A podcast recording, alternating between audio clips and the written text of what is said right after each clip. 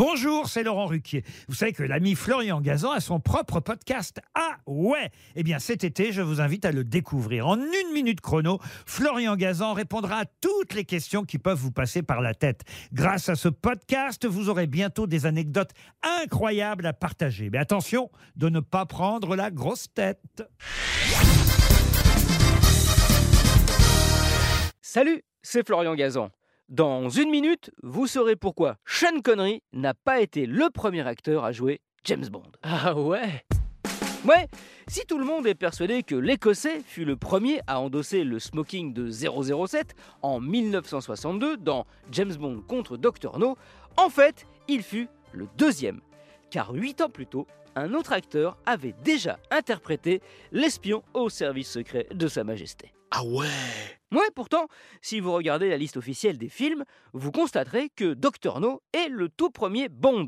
Alors, comment est-ce possible? Eh bien, il faut remonter à l'origine de 007.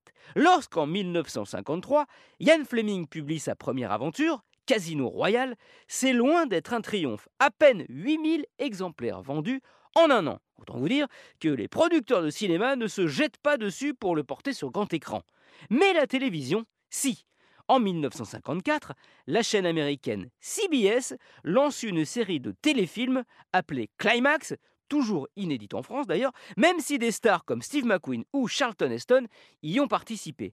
Et le troisième épisode de Climax, eh ben, c'est Casino Royale. Ah ouais Ouais, comme ça se passe aux USA, James Bond est rebaptisé Jimmy Bond et interprété par un comédien américain, un certain Barry Nelson, 37 ans à l'époque, 8 ans donc avant Sean Connery.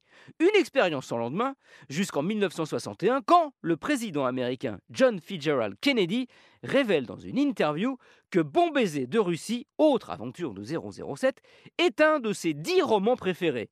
La notoriété de James Bond explose d'un coup. Un an plus tard, là, c'est donc au cinéma que le monde entier découvre James Bond sous les traits de Sean Connery.